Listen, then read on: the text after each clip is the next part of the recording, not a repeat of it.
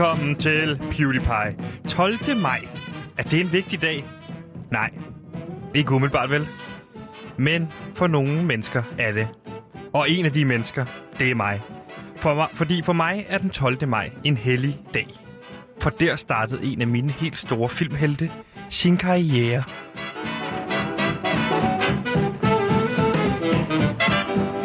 Og vi skal spole tiden tilbage til 1913, altså 108 år siden. En ung Charlie tog sin kuffert i en alder af blot 16 år og rejste fra sin hjemby London til magiske Hollywood. Her går mange forskellige historier om, hvordan rejsen rent faktisk gik, men min favorit er den med elefanten. For Charlie kommer ombord på et af de mange skibe, som dengang sejlede mellem London og New York. Men Charlie, han kommer fra fattige kår og havde derfor ikke penge til en billet. Så hans plan var klar. Han skulle gemme sig på skibet for skibskonduktøren. En konduktør, som hurtigt fik færden af den unge Charlie. Og hele overgangen til New York blev en lang jagt på Charlie. Og det var netop i denne jagt, at Charlie Chaplin blev født.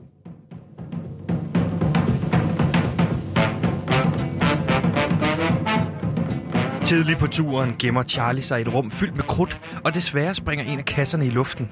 Charlie mister hørelsen, og det er her, han får udviklet sin stærke sans og forståelse for stummefilmen. Konduktøren hører selvfølgelig braget og render efter Charlie, men glider selv i en bananskrald. Til stor morskab for Charlie. Hmm. Senere bliver han fanget i maskinrummet på skibet i en masse tandhjul. Og her fødes ideen til filmklassikeren Modern Times. Og sådan blev Charlie Chaplin, karakteren, født på en færgeovergang fra London til New York. Hvad der bliver født over de næste 54 minutter bliver spændende. Velkommen til PewDiePie.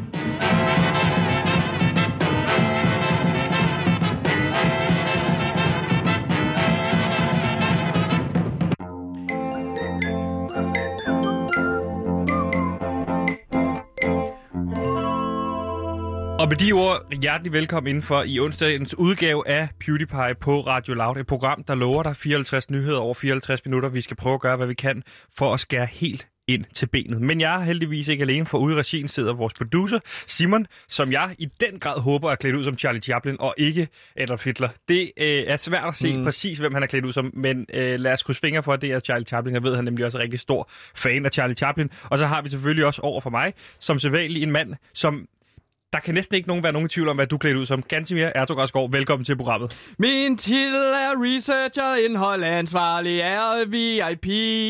Jeg er researcher, indholdansvarlig, så jeg har researcher indhold med. Jeg er en researcher, indholdansvarlig, for jeg er researcher. Jeg har indhold med og research med, for det er hvad jeg kan. Oh, halløj, Gantimir her. Jeg er researcher indholdansvarlig, så jeg har taget researcher indhold med til programmet PewDiePie, som altså er 54 minutter. 54 minutter, hvor vi fyrer 54 nyheder af sted. Det er jeres nyhedsoverblik, øh, så I kan komme videre med jeres dag. Lige præcis. Ja, ja. Nå. Nå. Mit navn er Frans. Det her er radio. Og Gantemir, vi er allerede kommet stærkt Jeg har en fun fact. Har du en fun fact? Det er meget sjovt, at du starter med den uh, introduktion til lytteren med Charlie Chaplin, og hvordan han ligesom kom på og stumfilm. Ja. Fordi at vores program PewDiePie, det er jo faktisk det stik modsatte af, hvad øh, stumfilm er. Lige præcis. Ingen billeder, kun lyd. I forhold til stumfilm, som kun er billeder og ingen lyd. Fascinerende. En lille fun fact. Ja. Der, er der ikke mere? Det Nej. var fun facten. Ja, ja. Modtaget. Dejligt. Det er en Og lille observation. Det er en observation. Og den skal have lov til at være der, det skal den. Gantemir, velkommen indendørs i programmet. Du, lige du prøvede jo at argumentere for, at vi skulle sende udenfor i dag. Ja, det er fordi, at det er så satans varmt lige nu herinde i studiet. Ja. Det er horribelt varmt, og derudover så ville vi jo også have kunne købt øh, en, øh, en is, mens vi sad derinde derude. Ja. Vi må jo ikke tage is med ind på Radio Loud. Det er strengt forbudt. Ikke efter sidste gang, hvor du tabte is ned i pulten, og gjorde, at de skulle have nyt sendeudstyr øh, herinde i studiet. Det kostede en kvart million. Sådan er det jo. Hvordan går det med dig, Gantemir? Vi skal jo ligesom Jamen- lige... Lad os lige få en blød start, inden vi går i gang med de hårdslående nyheder, fordi vi har jo trods alt Vi har jo 54 minutter, så der er god tid til at nå de 54 nyheder. Ja, ja. Øh, men altså, det går meget godt. Tak fordi du spørger, Sebastian. Jeg har jo lige købt noget fyrværkeri fra Finland. Okay, Fyr- fyrværkeri på Finland. Ja, ja. Lad os snakke ja, om det. Ja, jeg, jeg er jo fyrværkeri-fanatiker, vil man kalde mig, ikke? Jo, Så du jeg snakker så- rigtig tit om rigtig meget om fyrværkeri. Og hvad har du nu, du købt noget fra Finland? Det var da dejligt. Ja, de skulle have noget helt fantastisk fyrværkeri deroppe i Finland. Hvorfor det? Det er fordi, at de er, der er et eller andet med, at det altid er mørkt i Finland. Okay. Så er det så satans billigt at købe fyrværkeri, fordi at det er en måde ligesom at få lys på. Det er ikke altid, at lygter virker i Finland. På- Siger du til mig, at det er en måde at, at, at lyse ting op på, det er bare at have fyrværkeri kørende? Mm, Kør noget rum og lys. En af mange måder selvfølgelig. Ja. Jeg siger ikke, at der ikke er elektricitet i Finland. Så du fortæller mig, at Finland er et af de, de lande, der er mest kendt for det bedste fyrværkeri. Det er det land, Det er Der er det land, der er det bedste til fyrværkeri. det bedste land. Ja, fordi kulturen, fyrværkerikulturen er helt anderledes derhen. Der er det et behov. Kan, man, kan man snakke om et land i den anden ende skala, hvor man siger, at det her land, de er dårlige til fyrværkeri? Ja, Portugal. Og Portugal er simpelthen ikke styr på deres fyrværkeri.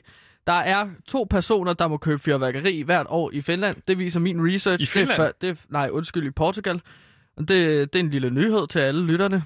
Øh, Min research viser, at der er kun to personer i Portugal, der må købe fyrværkeri. Det er statslederen, og så er det en, øh, og så er det ham, der skal sælge fyrværkeri til statslederen, Nå, så han må købe det som hedder udefra. Ricardo. Så han må importere det, Ja, han må og så må han købe sælge det til statslederen. Ja, Er statslederen kendt for at købe meget fyrværkeri? nej. Ja, så er det selvfølgelig et problem i forhold til... Hvorfor er de så dårlige til det i Portugal, til det her med at... Det er fordi, det er så fyrværkeri. varmt i Portugal, så du kan jo ikke opbevare fyrværkeri noget sted, fordi det selv antænder. Så der, der er jo én ting ved, at sådan Men det er jo ikke fordi, praktisk, det i Portugal er meget varmere end lande som Etiopien, Mali... det, øh, det ligger jo tættere på kysten, skal du huske. Og der bliver øh, vandet boblende varmt. Lige men, der. Men det ligger Lige der Spanien... gør Spanien det. det er vel samme med Spanien, ikke? Portugal ligger tættere på kysten. Lige det rigtige specifikke område. Det ligger jo tættere på... Portugal, lig... er... Portugal har et mindre område, som det skal varme op. Så på den måde bliver det hurtigere varmt. Men-. Kan, altså, jo mindre vand du har i en gryde, jo hurtigere bliver det også kogende varmt. Det vand, ikke? Okay, der er så fordi varme op, Portugal er et mindre land, så, Så, bliver det, varmere. hurtigere varmt end Mm. Spanien. Altså, fa- Jeg troede, fa- Portu- facts don't lie. Nej. Det viser Det research. lyder som om... Gerne, Jeg er jo researcher. nu, øh, Portugal er vel også et land, altså du har jo, øhm, altså for eksempel det nordlige Portugal, det er meget sådan blomstrende, flotte Portugal i Porto og Braga og de her steder. Så, Dødsensvarmt. og så har du sydpå, det er meget mere barske, altså øh, Endnu varmere. golde, golde øh, Lissabon og sådan noget. Ja, uh, er det der ikke stor goldt. forskel på øh, temperaturen i Portugal? Det er altså meget nord varmt syd? nordpå, og så er det endnu varmere sydpå, ikke? Og det er, altså, det, det er jo kendt, at i Portugal, så kan du bare stille din gryde med vand udenfor, Ja, og så begynder det bare at koge. er det Du skal kendt? passe på med at drikke vand udenfor, fordi at vandet bliver så varmt, at det begynder at koge.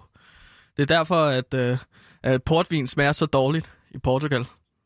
Ja, det- er Portugal ikke kendt for at lave god portvin? Det er bare almindelig vin, som har fået for meget varme, ikke? Det, det kan jeg sige som researcher. Jo, hvis man ikke Spændende. vidste det, ikke? Men du har købt øh, fyrværkeri fra Finland, og blev, hvad, har du prøvet det af nu? Jeg har ikke prøvet det af endnu, men okay. Jeg glæder mig meget til det, fordi at, øh, at jeg tænker at lave en lille reportage om det, min øh, fyrværkeri-oplevelse, okay. så vi kan bruge det til indhold. Øhm, Det synes jeg er en det god glæder idé. jeg mig utrolig meget. Parken ser utrolig fed ud. Den kæmpe drage. Ja. Så jeg tænker, at det her kommer til at sparke røv, den her raket.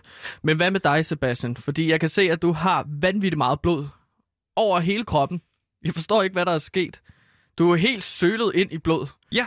Ja, men det var egentlig også noget, jeg havde tænkt, jeg ville bringe op til at starte med, men jeg tænkte, det var underligt, at du ikke lige spurgte ind til det. Det er rigtigt, jeg Nå står ja, fuldstændig dækket fra top til tå i, øh, i blod. Ja, hvad er der sket? Jamen, så kan man så sikkert... følger jeg jo op, og så spørger jeg, øhm, hvorfor? Tak for det opfølgende spørgsmål. Og der kan jeg jo sige, Gantemir, at øh, jeg kan berolige alle, der lytter med. Alt den her blod, der drøber ned af mig lige nu, det er ikke mit eget. Det er ikke dit eget. Nej. Men hvis blod er det så? Det skal jeg ikke kunne sige, men det er fordi, at øh, lige inden vi skulle på her, så tænkte jeg alligevel hente en sandwich over ved 7-Eleven. Så jeg tog øh, og, og hoppede over vejen, og så kommer jeg til at, at løbe over vejen, og jeg får ja. simpelthen ikke set mig for. Og der okay. kommer en af de her øh, vogne kørende. De, de har også, øh, det er også de samme, der kører vogne. Man kan se nogle gange, der kører ud med noget mad og sådan noget, ikke? Men den her vogn, den er fy... Ja, men den her... Øh, for, for, for blod fra banken? Blodbanken. Er det blod fra bank? Hvad siger du? Er det dem fra blodbanken? Det var det, jeg skulle lige til at fortælle dig. Okay. Nå, ja, der var jeg lige hurtigere. Det må man sige. Det, det er en af de her øh, vogne, der transporterer blod, øh, blodprøveresultater øh, fra A til B. Den kommer simpelthen til at løbe ind i, øh, løbe ind over, så han kommer til at skulle dreje voldsomt af, og han kører så direkte ind i en af de her øh, elmaster, der står midt på vejen, og det flyver så ud med blod over det hele, og det er derfor, jeg står dækket til top til, til tog med blod. Ej, hvor uheldigt. Shit, mand. Nå, men det drøber jo stadig. Hvor, hvornår skete det før programmet? Altså, jeg har jo kun set dig lige styrte ind i Ja. studiet. Jeg nåede lige over en sandwich, tilbage igen, ind og send. Første prioritet for mig, altid. Overhold sendtilladelsen. Så længe du gør det, it's all good. Det er derfor, du er flowmaster med blod på tanden.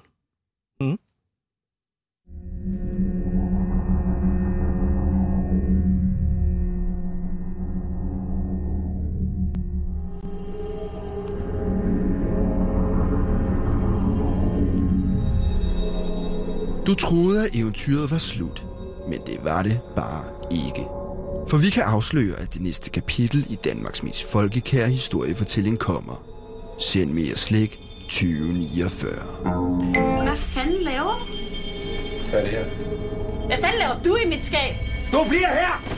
I en nær fremtid er slik blevet bandlyst, og man er nødsaget til at høste slik fra de underjordiske slikmarker. Følg det spændende drama, når der bliver sendt astronomiske mængder slik til de to søstre, Maja og Jasmin, som synes, det er mega pinligt at være fanget i en Apollo 48 med deres bedste forældre. Oh, Nu me kommer so Danmarks horny. første We love you long time. Send mere slik 2049.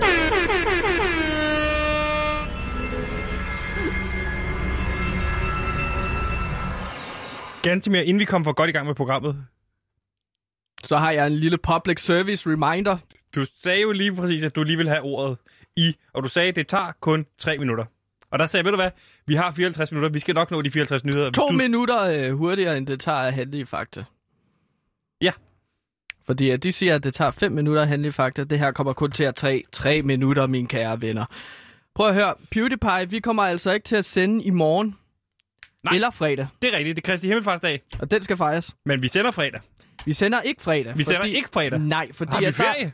øh, der, der, der har du fri, Sebastian. Fedt. Det har jeg sørget for, at vi tager her på programmet. Fordi at jeg har taget et utrolig vigtigt job, som jeg skal fuldføre i løbet af fredag, lørdag og søndag. Så jeg kan altså ikke møde op på arbejde fredag, så PewDiePie sender ikke Men fredag. hvad har det med... Jeg, så burde jeg da bare kunne sende alligevel, og så sende med en anden, eller sådan. Jamen, sørger du for indhold og research til en times program, Sebastian? Jeg tænkte bare, at det ville være fedt for dig at have en tidlig ferie. Fint. Så tager vi ferie. Okay, skønt. Hvad er det for et job, du skal tage? Jamen, jeg, jeg skal... Jeg, jeg, skal, jeg har taget et job som reguleringsjæger. Og det har jeg gjort Har du, for har du taget et job som reguleringsjæger? Ja, kort fortalt, så betyder det, at jeg skal skyde duer fra taget af en høj bygning. Og det skal jeg gøre for Panum Universitetet i København. Hvad er, må jeg lige spørge, hvad er en reguleringsjæger? Er det en person, der skyder duer? Det er en, ja, det er mere, øh, mere præcis, så er det en jæger, som sørger for at holde skadedyrsbestanden nede. Og lige nu, der er et af de værste skadedyr for Panum Universitet. Det er duer. Simpelthen fordi, at de her duer, de er blevet så stort et problem for håndværkerne, der arbejder med noget betonrenovering på Panum Universitet. Er det ikke Københavns Universitet?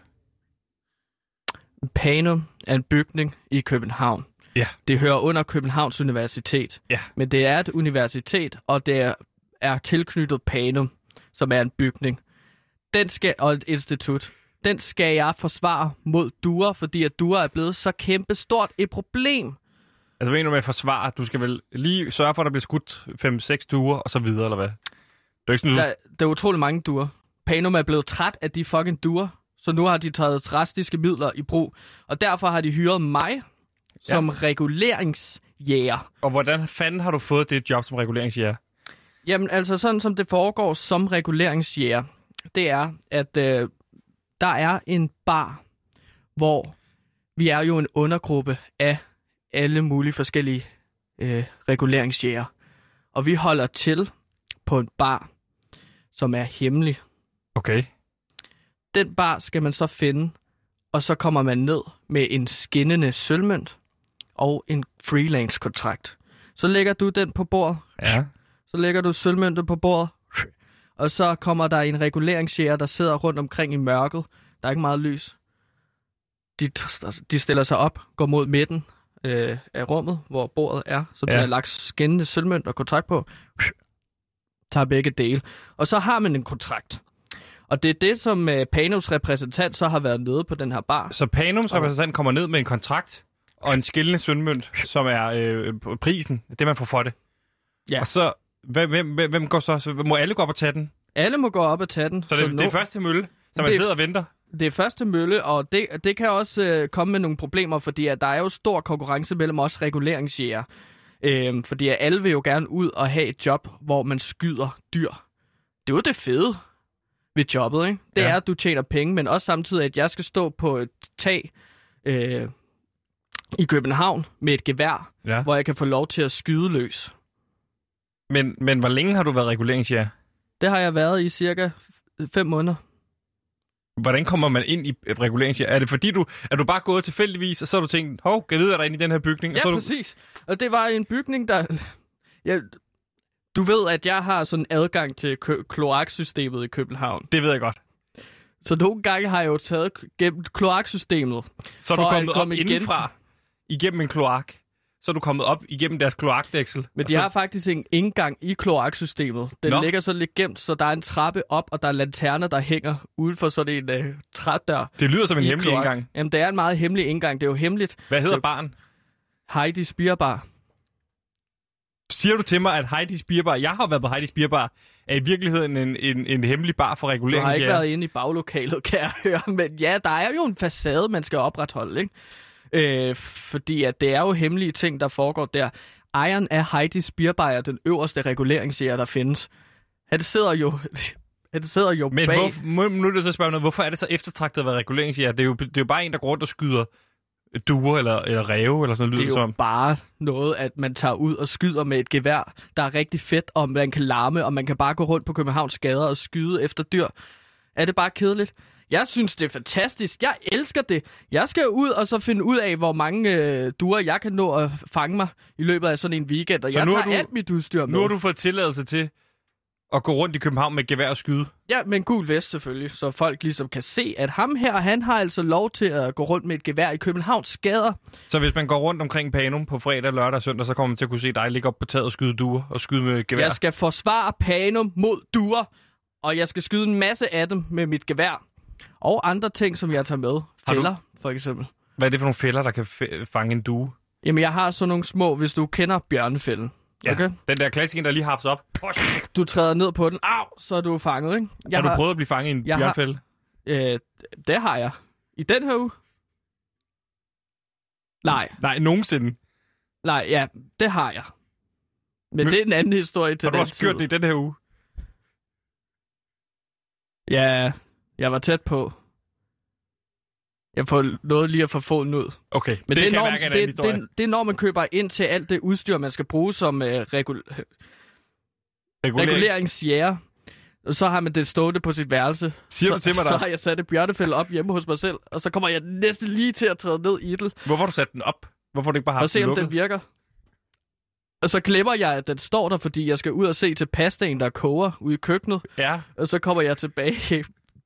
Altså, står det, står det inde på dit på værelse, eller står det ude i lejligheden, hvor din roomie så skal fange? Jamen, den står ude i lejligheden.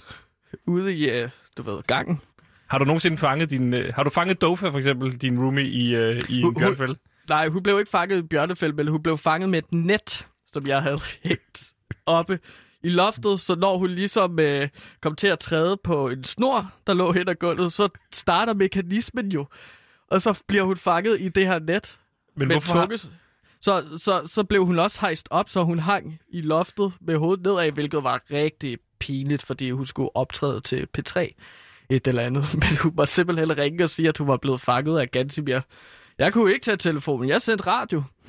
så hun er bare Ja. helt derhjemme. Det skal lige siges i øvrigt, at øh, det er jo fordi, du bor sammen med musikeren Dofa, ikke? Jo, hun er min roommate. Og Nemesis ja. kalder du hende også. Ja, Nemesis. Det er fordi, at hun starter mine fælder, når jeg ikke vil have, at hun starter mine fælder. Dem skal jeg bruge senere. Det er Så lad være med at sætte fælderne op ude i fællesarealet. Jeg synes bare, at... Nej, det er heller ikke det, det skal handle om, Gantemir. Det bliver også en lang snak. Hvis man har lyst til at høre mere til Dofa, kan man jo søge på hendes navn på Spotify, så kan man faktisk lægge mærke til i baggrunden, kan man mange af sangene rent faktisk høre Gantemir stå og råbe forskellige ting, fordi hun optager sangene derhjemme. Men Gantemir, det er jo ikke det, det skal handle om, fordi jeg vil egentlig bare gerne høre det her med reguleringsjære. Har du været ude på sådan nogle opgaver før? Ja, jeg har været ude og skulle fange, øh, fange rotter, for eksempel også. Og så har jeg været ude og skulle fange... Øh, der var et problem med øh, øh, punktdyr Med punktdyr? ja, Hvorhenne? i, øh, jamen, på Nørrebro. Der var simpelthen tre punktdyr for mange. Så jeg så hen omkring Nørrebros runddel. Så jeg løb ligesom rundt med mit gevær og prøvede at fange de her punktdyr. Og de er nogle listige sataner, Sebastian. Det er ikke til at fange sådan en punktdyr bare med en øh, riffel. Man skal være snedig. Hvad for et gevær går du rundt med i, i København? En M16. M16? Mm. Et, Kan du- et gevær, som man også kalder et maskingevær. Det er jo, det er jo et kæmpe gevær. Ja, jeg ja. tror du brugte sådan en lille, nærmest en luftpistol. Hvis man skal skyde mange duer, så er det rigtig godt at have et maskingevær, fordi at så, de står jo typisk på en række. Øh, vindueskamp for eksempel.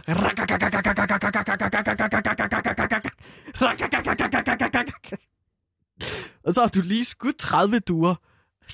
Og jeg glæder mig det på lyder- 60 sekunder. Og så er duerne døde. Hm. Og så har jeg ligesom løst problemet.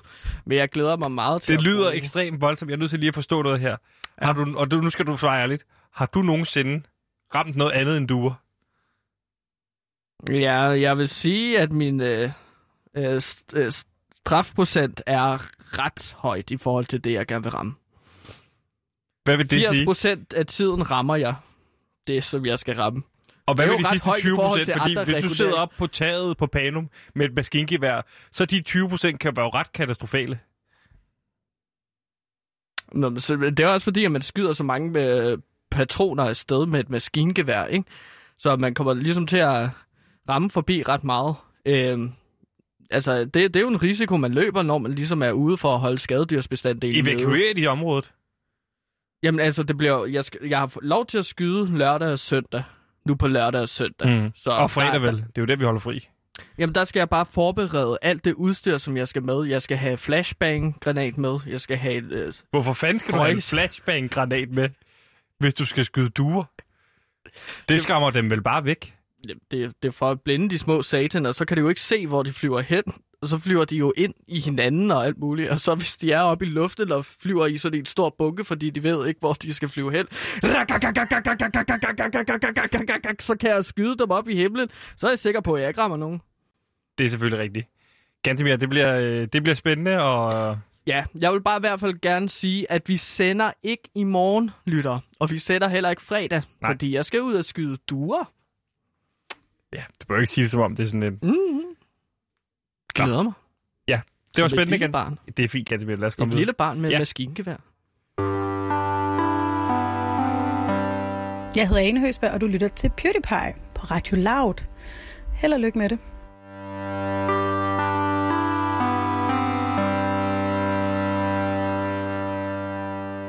Gantemir, Sebastian. det er jo sådan, og nu kommer vi til en af de helt store nyheder for tiden, og det er en, en nyhed, vi også skal dække her, fordi konflikten nede i Israel og Palæstina er op at vende igen, efter Israel har smidt en række palæstinenser ud af deres huse.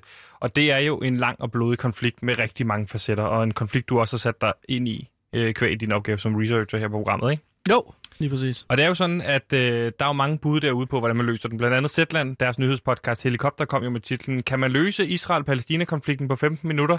Vi gør forsøget. Mm. Og hvis Zetland kan, så kan vi fandme også give forsøget Sagtens. i, hvordan man lige løser sådan en Sagtens. konflikt på, på 15 minutter. Og det er ligesom vores fineste opgave, Gantemir. Og derfor har jeg faktisk sat dig på en opgave i forhold til, at jeg tænkte, det kunne være rigtig fint, hvis du kunne udarbejde en eller anden top 3 over, hvordan laver man sådan noget konfliktløsning? Hvordan ja. Bliver man gode venner igen? Men jeg har jo ligesom også bedt dig om at, at, at komme på nogle øh, løsninger, som gør derude, at hvis der sidder nogle lyttere og tænker, hm, jeg er faktisk blevet uvenner med min far, eller Klaas sidder og tænker, det går, øh, det går, der, øh, det går bøvlet med svigermor eller sådan noget, så kan Klaas også bruge den her derude i forhold til, hvordan konfliktløser man i svære situationer. Det er generelle tips til, hvordan at man ligesom kan blive bedre venner. Og ja, det har jeg sat mig for, og jeg synes faktisk, at med de her fors eller ikke forslag, jeg synes, at man skal lave dem her, fordi så kan du løse selv Israel og Palæstina-konflikten. Ja. Det er jeg sikker på. Og jeg har bedt dig om at lave en top 3, og husk, ja. Vi starter jo nedefra. Så vi starter med tre? Ja. Okay. Nummer tre. I stedet for, at man ligesom snakker med hinanden, så fokuser på at lytte til hinanden. Fordi at nogle gange kan man have så travlt med sig selv, at man glemmer at lytte til den anden person, som prøver at komme ud med nogle øh, øh, øh, bekymringer. Og dem skal man ligesom lytte til, ikke? Hvad sagde du? Så måske så der... Jeg zonede lige ud i to sekunder. Jamen, jeg er i gang med min uh, top 3 over uh, Ah, okay. konflikten mellem Og så lad os starte fra en uh, tredje plads nu.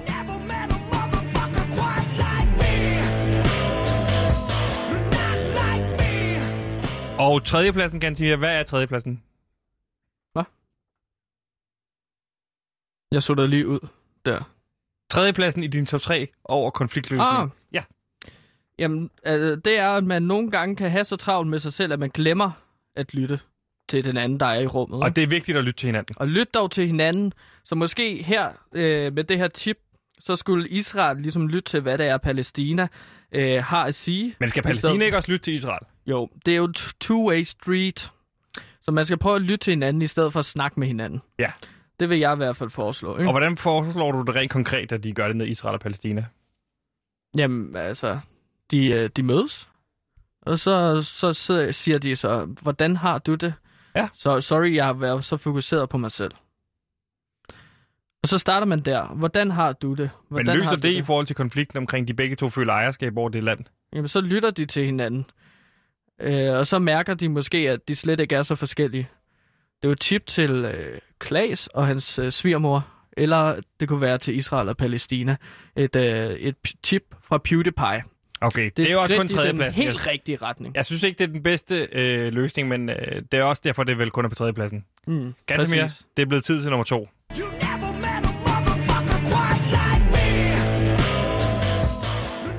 Og på andenpladsen, Gantemir, hvad har du fundet frem der? Jamen, man kan afholde en form for olympiade mellem de to stater, Israel og Palæstina. Altså et OL, OL er, kun jo, med Israel og Palæstina. OL er jo snart på vej, så det er jo sådan en øh, idé i sportens verden, at man kan holde politik ude. Så det er jo netop sådan, at hvis man tager to lande, og så lader dem dyste mod hinanden, så kan de få alle, der, i stedet for at gå i krig med hinanden, Ja. i stedet for at slå hinanden ihjel, så hold dog noget sports. Jeg foreslår, at man afholder de vestbredske lege, hvor man dyster i en række discipliner. Og der synes jeg, at man skal lave noget togtrækning over Vestbreden på hver sin side. Så Men skal de kæmpe om noget? Altså skal de kæmpe om, hvem der så får ejerskab over de forskellige områder? de skal kæmpe over en pokal. Okay, så En det er ikke, de kæmper ikke om land her? Nej. Nej, nej. Det er en pokal, som de skal dyste om. Og en i sølv. Det er den flotteste farve, synes jeg. Ja, men nu handler det måske ikke så meget om farver på pokaler, men mere om øh, konfliktløsning i Israel og Palæstina. Du Jamen, siger... så, så løser man jo konflikten. Man har så travlt med at træne op til det her OL, Ja. at man ikke har tid til overhovedet at øh, bekrige hinanden. Ja. Man ser det jo også for eksempel til OL, hvordan Nordkorea kommer med. Ligesom at kan, kan skabe ro på en anden måde. Det er rigtigt. End, øh, ligesom To guldmedaljer i bekrige, eller- 2016, skal man jo huske, Nordkorea rent faktisk fik. Ja, det kom jo bag på alle. Det var jo kæmpe underdogs. Men det løste jo ikke Nordkorea og Sydkoreas konflikt. Nej, men vi er på vej i den rigtige retning med Nordkoreas guldmedaljer. Men det her togtrækning, er det så også noget, gan, hvad hedder det, ganske mere, at Klaas og hans svigermor skal bruge, hvis de har en konflikt?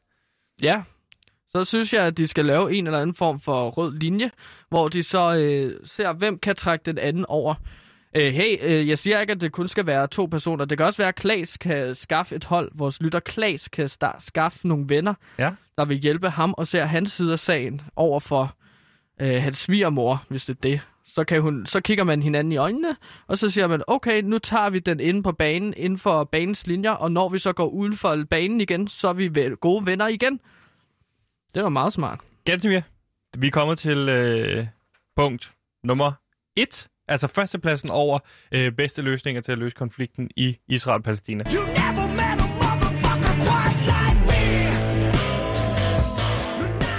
Og hvad har du fundet frem til førstepladsen over, hvordan vi løser Israel og Palæstina-konflikten? Tredje punkt. Førstepladsen over konfliktløsningen. Det er en kinesisk fingerfælde. En kinesisk fi- fingerfælde, Ja. som skal foregå mellem Mahmoud Abbas, som er formand for den palæstinensiske frihedsorganisation, og den israelske præsident Reuven Rivlin. Der sk- de skal sætte sammen i en kinesisk fingerfælde. En kinesisk fingerfælde, hvis folk ikke ved, hvad det er, det er sådan en lille anordning, Ja. hvor man... Det er jo øh, en lig- gammel, gammel anordning, ikke? hvor at øh, to parter, begge to tager en finger i. Man kan også gøre det selv, faktisk. Det er også ret sjovt. Og jo mere man hiver, jo sværere bliver det at komme ud. Ja, det er en lektie i, at man ikke skal trække sig fra hinanden, men at man ligesom skal mødes, og på den måde kan man komme fri fra den her fingerfælde. Så det er en metafor. Øh, samtidig med, at det bogstaveligt talt vil være meget problematisk, hvis øh, de to øh, formænd, øh, præsident, ligesom sad sammen hele tiden.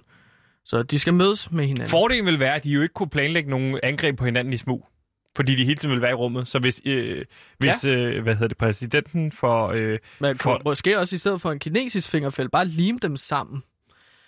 Så Siger de ikke du til mig, ballade. at løsningen på Israel- og Palæstina-konflikten vil være at, at lime præsidenten af Israel og øh, formanden for det palæstinensiske frihedsorganisation sammen. Ja. For på den måde kan de ikke planlægge ting, uden den anden hørte det. Og så kunne de ligesom... Ja, og så kunne det kun komme fri, når man ligesom havde løst, eller ligesom havde fundet ud af noget sammen. Det vil være lidt ligesom den Matt Damon-film der, der hedder Stuck on You. Ja. Fordi at så er de ligesom altså siamesiske tvillinger i den film, som Matt Damon er med i. Så er der lidt sjovt med, at når den ene skal have sex med sin kone, så skal den anden så ligge og kigge væk. Ikke? Jeg siger ikke, at det er der, man kommer ud med Israel og Palæstina her. Men jeg siger bare, at måske, at hvis de fandt ud af, at de havde mere til fælles end forskelle, at så kunne de ligesom blive gode venner igen. Så du siger, at det her det er Så første jeg, jeg, skridt? jeg, jeg synes, at det her er et fantastisk indslag, jeg har forberedt. Og det er jo bare i forlængelse af sådan noget, som Zetlands nyhedspodcast Helikopter også har prøvet på, ikke? Jo. Der er så mange folk, har jeg der ikke tror... hørt den, men hvad, hvad, hvad, hvad, hvad er deres løsning i den? Jeg har ikke hørt den, men Du har det er også noget den? med at lime folk sammen. Er det noget med at lime folk sammen også? Er det også Zetlands løsning? Jamen, det gik bare med fingerfælde. Det er min idé er at lime folk sammen. Det er normalt et ret godt trick, føler jeg, hvis man skal få folk til at blive bedre venner. Er det et trick, du selv har brugt? Ja, det er det i hvert fald. Mig og min bror, vi var uvenner, da vi var små, og så lige med min far os sammen, og så der sad vi så sammen i fire måneder, indtil vi lærte at ligesom arbejde sammen.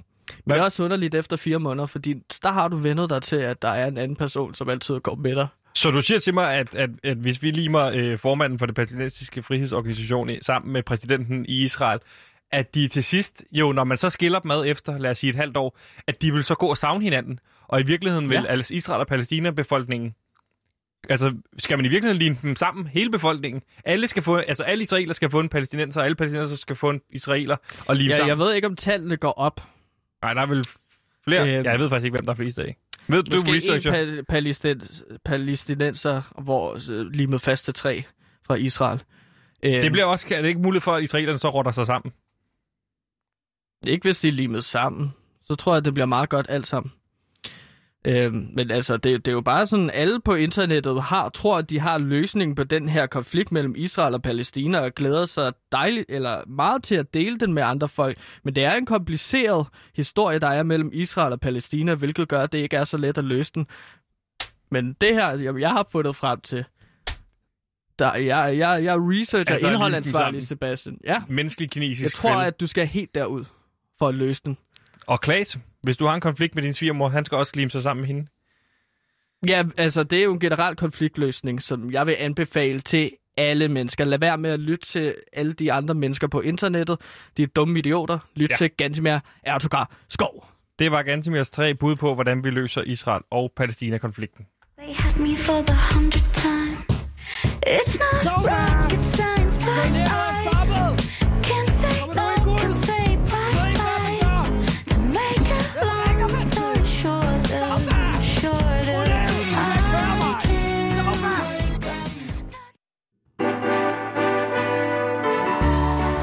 Ass med Puk Elgård er en ny podcast, hvor Puk Elgård med bind for øjnene slikker en kendt dansker i røven, for så gætte, hvem der er ugens hemmelige weekendgæst.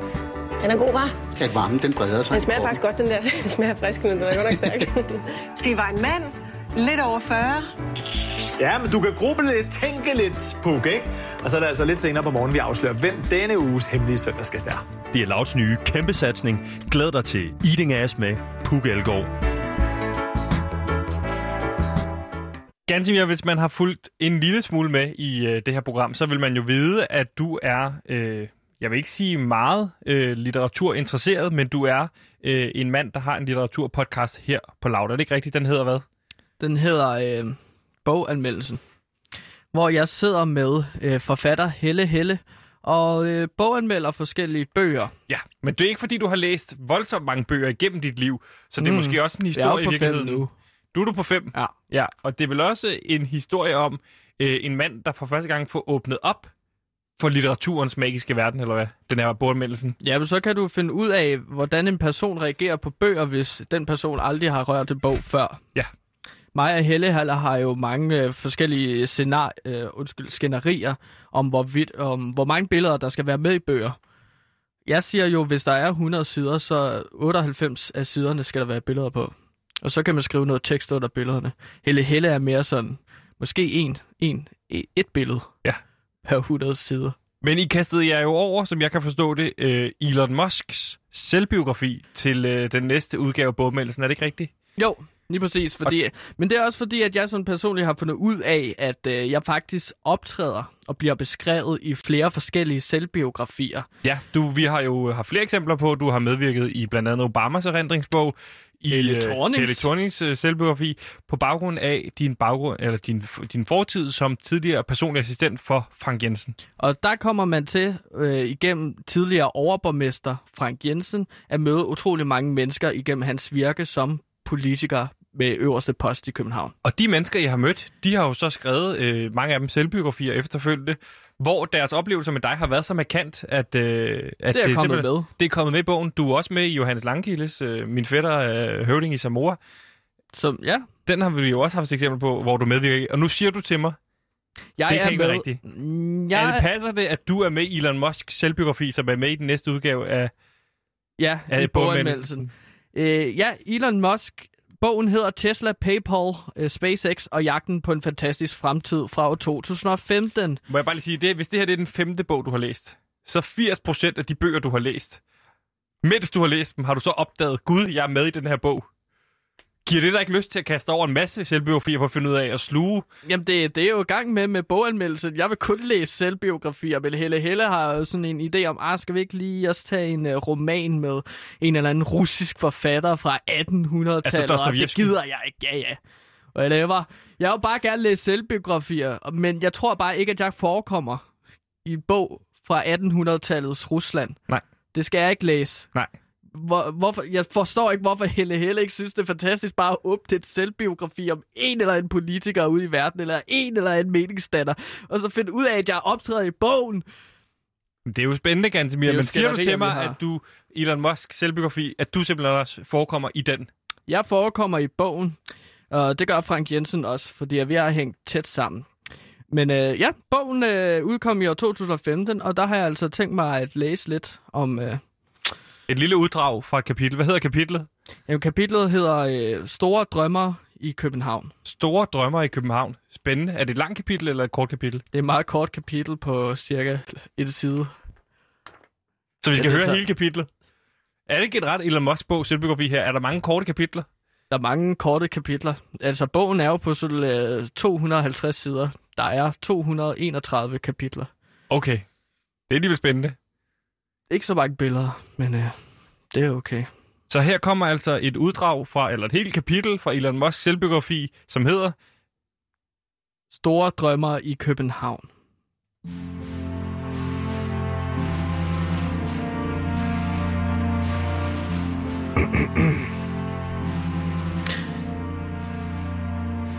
Elon Musk selvbiografi.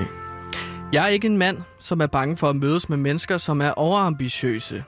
Nogle store businesskanoner vil ikke mødes med almindelige mennesker, hvis de føler, at man risikerer at spilde sin tid.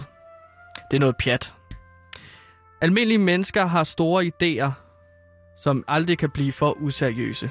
Idéerne mangler bare noget finesse. Jeg griner ikke af overambitiøse mennesker. Jeg er selv blevet kaldt overambitiøs. Så da jeg i år 2010 blev spurgt, om jeg ville lave et samarbejde mellem min rumprojekt SpaceX og Københavns Kommune, så takkede jeg straks ja og tog det første fly til den københavnske hovedstad. Danske hovedstad. Stod der undskyld. Da jeg indkom på trapperne til Københavns Rådhus, hvor jeg skulle mødes med overborgmesteren Frank Jensen, blev jeg mødt med et stort hornorkester. Jeg fik senere fortalt, at Københavns Kommune havde betalt og hyret for 45 forskellige musikere til at tage imod mig. Efter jeg havde fået en fanfare, der varede godt og vel 15 minutter, blev der rullet et rødt tæppe ned ad trappen, hvor en lille mand med et utrimmet skæg iført en gul dragt og en pompøs hat kom dansende ned ad trappen med en papirrulle, som han foldede ud, da han var nået ned ved trappens ende. Ti hørt! Ti hørt! Geniet fra det drømmende land er ankommet, erklærede den lille mand, som lugtede underligt harsk ud af munden.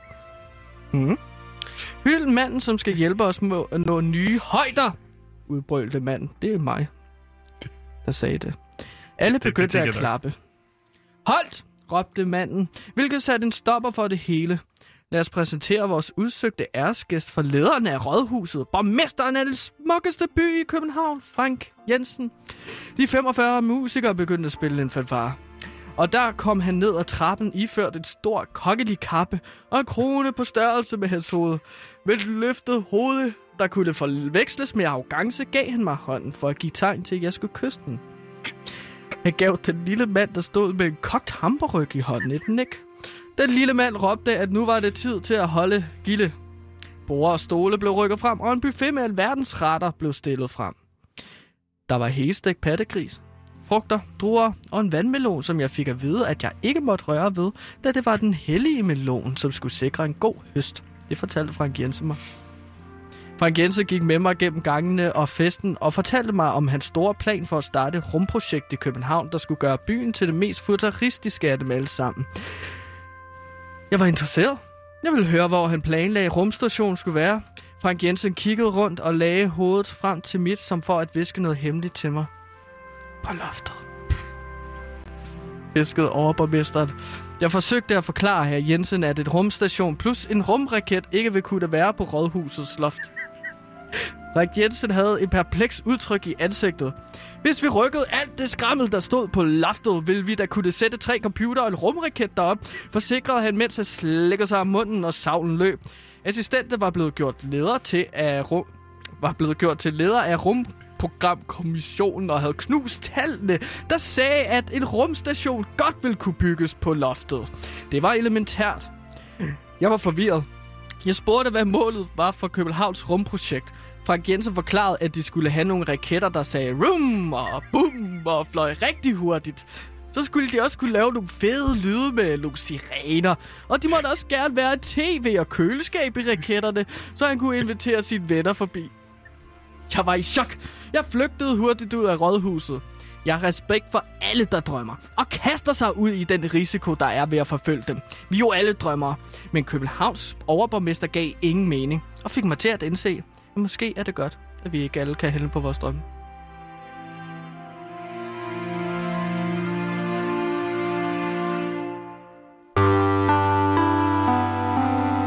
You know, if you were to follow a busy doctor as he makes his daily round of calls, you'd find yourself having a mighty busy time keeping up with him. Time out for many men of medicine usually means just long enough to enjoy a cigarette.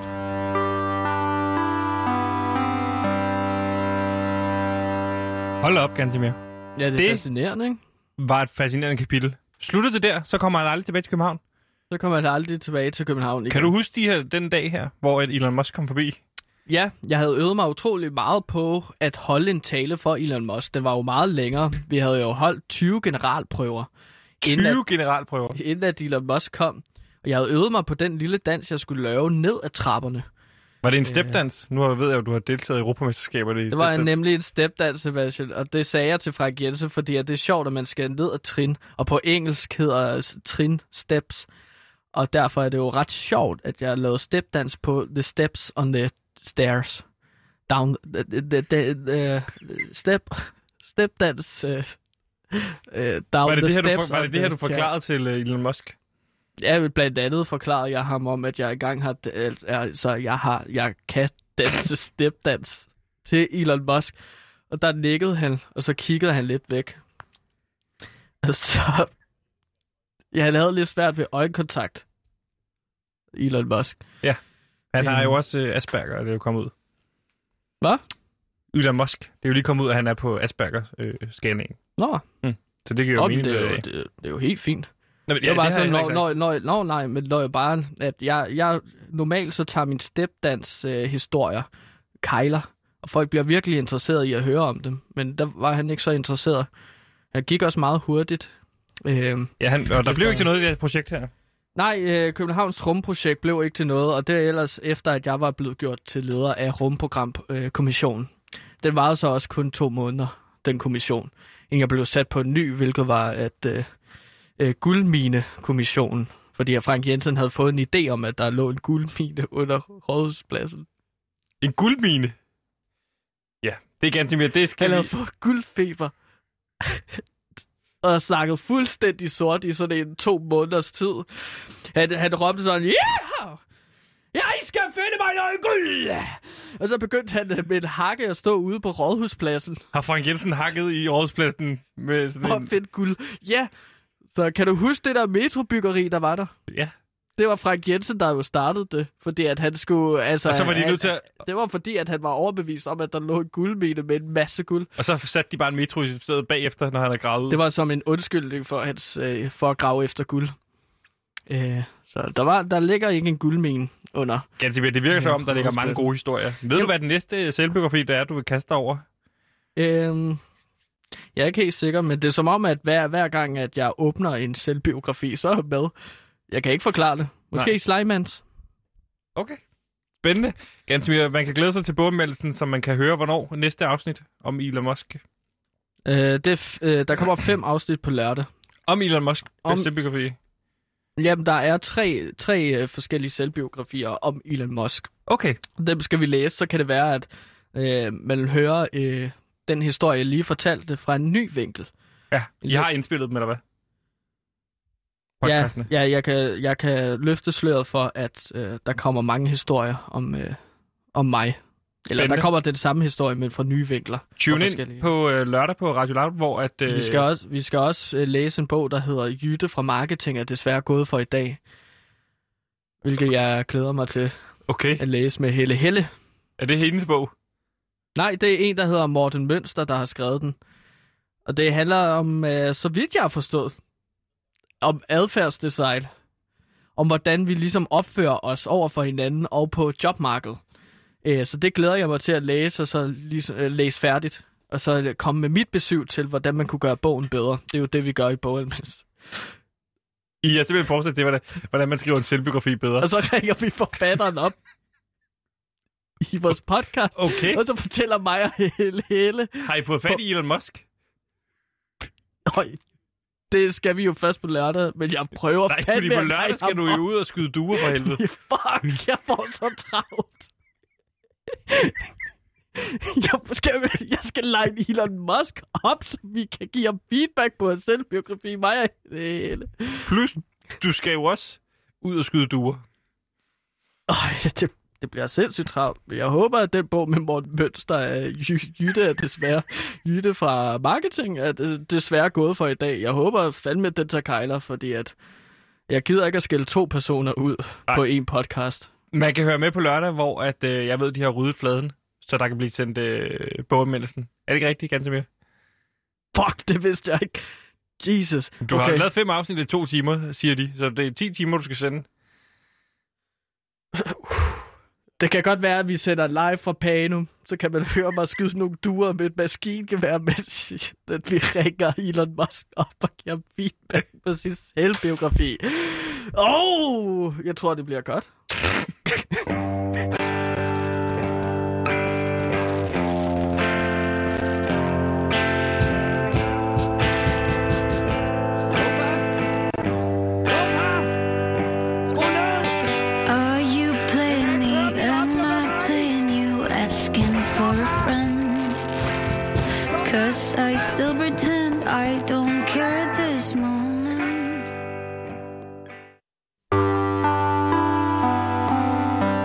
navn er Jes Kelsbæk, og jeg elsker simpelthen at høre PewDiePie på Danmarks Folkekære Radio, Radio Loud.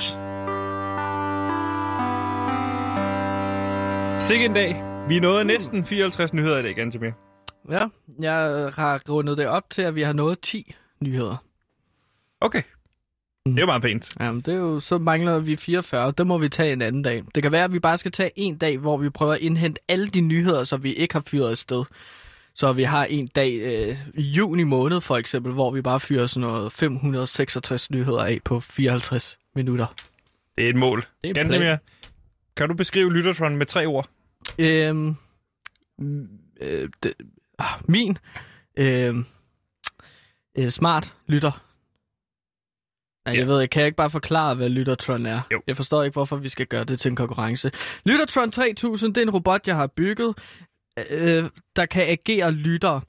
Alle programmer, alle de store programmer, er prisket ved, at de har lytter, som altid kan sende dem øh, indhold ind, beskeder eller ringe dem op. Og så læser programmerne øh, det, de får sendt ind op, og så har man indhold, i stedet for at forberede noget selv. Ja, og det gør den her kunstig intelligens Lyttertron nemlig for os. Og Gansimir, vi får en lytterbesked ud der med det samme. Du begynder at blive god til det, Lyttertron. Jamen, det gør det bare automatisk nu. Jeg har bare ladet den stå tændt nu. Sætter den også skal lytterfeedback, sætter den også lytter, lytterdilemmaer ind til andre programmer?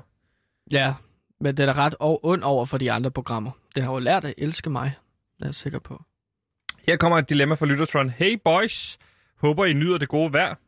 Det er næsten for varmt, Det er for varmt. Jeg var i sidste uge bålvagt ved en middelalderfestival. Da jeg et kort sekund ser ned i min telefon, ser jeg, at der er gået ild i det nærliggende telt, hvor flammerne ender med at sluge alle de omliggende øh, stande, og hele festivalen må lukke og lide tab på over 1 million kroner. Mm. Det er mange penge. Jeg har sagt, at det var Morten fra regnskabsafdelingen, der gjorde det, da ingen kan lide Morten. Så for nu af, så, for, så har de nu meldt ham til politiet, og han ser ud til at få en større straf. Jeg har lidt dårlig samvittighed, men det kan jo også risikere at gå ud over min karriere som bålvagt. Hvad vil I gøre her, Hilsen? Markus? Bålvagten Markus øh, fra en middelalderfestival, er det rigtigt? Han har jo skrevet ind før. Ja. Det ved jeg. Så nu står han i et nyt dilemma. Skal han have dårlig samvittighed og, sige, og så sige sandheden, og at det faktisk var hans skyld? Den er svær. Den er faktisk svær. Det kan Ja. være, at vi kan få hjælp af Martin Sodemann over for nyhederne. Lad os høre, om han er der. Martin, er du der? Det er det. Fantastisk, Martin. Det skal jo siges, vi sidder jo ikke det samme sted. Du sidder jo i Svendborg, og vi sidder i København. Ja. Hørte du uh, dilemmaet? Nej. Jeg er lige kommet ind i studiet. Gansimir, kan du lige rise op, uh, hvad dilemmaet går ud på? Jo, men der er en bålvagt til en middelalderfestival. Der er gået ild i det hele, og der er kommet skade på festivalen til 1 million kroner. Mm. Bålvagten har sagt, at det er Martin fra Morten. Morten fra øh, regnskabsafdelingen, fordi at alle hader Morten. Men vores bålvagt ved, at det ikke var Morten. Så Morten står i et dilemma. Skal han sige, at han løg? Eller skal han... Øh... Hold fast i løgnen. Hvad siger Ja. du, Martin? Åh, oh, den er svær, var. Øh, der er ikke nogen fugle eller noget, man kan give skylden. At det var en fugl, der ligesom kom Jamen, til at sætte ild til... Jamen, de bygger jo redder, og så kan det være, at redden den er faldet ned, og så er der gået ild i redden. Og så... Men så er det jo stadig bålvagtens skyld. Ja. Men det er jo rigtigt nok, at fugle, de kan jo være sådan nogle satans skadedyr, Ja. øhm, som egentlig, måske især duer, som bare egentlig burde skydes. Det kunne godt være, at der var gået ild i en due, som slår ind i telt. Hvad altså, at, skal at, man så at, gøre? at duen er fløjet forbi bålet, mm. er, er selvantændt Så og fløjet videre. Ja. ja. Og det kan man jo ikke nå at gøre noget ved. Der går jo en historie om Fønixordenen, altså det her med Fønixen, den her øh, fugl, der går ild i, ikke? Mm. Så det er ja, jo sket før, men det- Martin.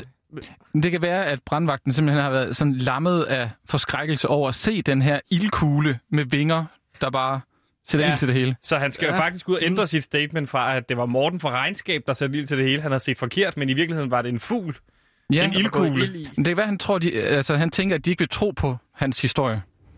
Ah, okay. Det er en god en. Det er Ja. rigtig godt råd, Martin. Det er det Tak. bedste Og jeg er råd. glad for, at vi har dig med her til sidst. Det er en fornøjelse at være med.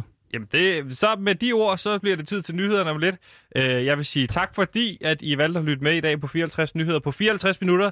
Nu er det blevet tid til nyhederne, hvor der også er nyheder. og det bliver, hvad er det, fem nyheder på tre minutter? Hvor mange nyheder bliver der? Øh, vi klapser fire stykker af på tre minutter. Fire nyheder på tre minutter. Det er wow. hurtigere end os. Men Yes. øh, vi går så også lidt mere i dybden med det. Ganske mere tak til dig. Tak til dig, Sebastian. Tak til dig, Martin. Her Tak kommer til jer to. nyhederne. Det gør de.